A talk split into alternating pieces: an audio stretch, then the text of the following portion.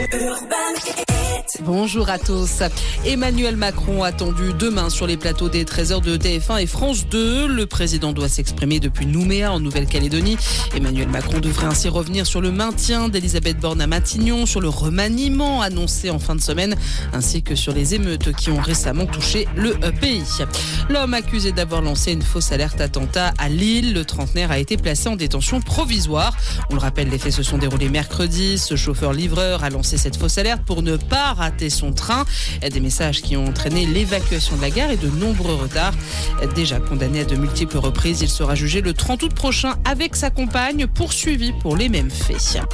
L'Ukraine revendique l'attaque des drones en Crimée hier. D'après les autorités pro-russes de la péninsule annexée par Moscou, un dépôt de munitions a été détruit, le trafic ferroviaire a été interrompu des habitants évacués. La Crimée a été visée à plusieurs reprises depuis le début de l'offensive russe en Ukraine, mais les attaques semblent s'être intensifiées ces dernières semaines. On vote aujourd'hui en Espagne. Les 38 millions d'électeurs espagnols se rendent aux urnes pour des élections législatives anticipées.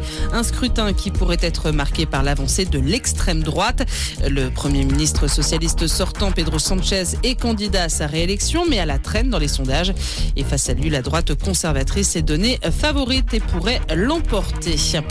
Clap de fin pour le Tour de France. La dernière étape de cette 110e édition rejoint les Champs-Élysées ce soir. Sans surprise, c'est le Danois Jonas Vingard qui devrait monter sur le podium avec le maillot jaune.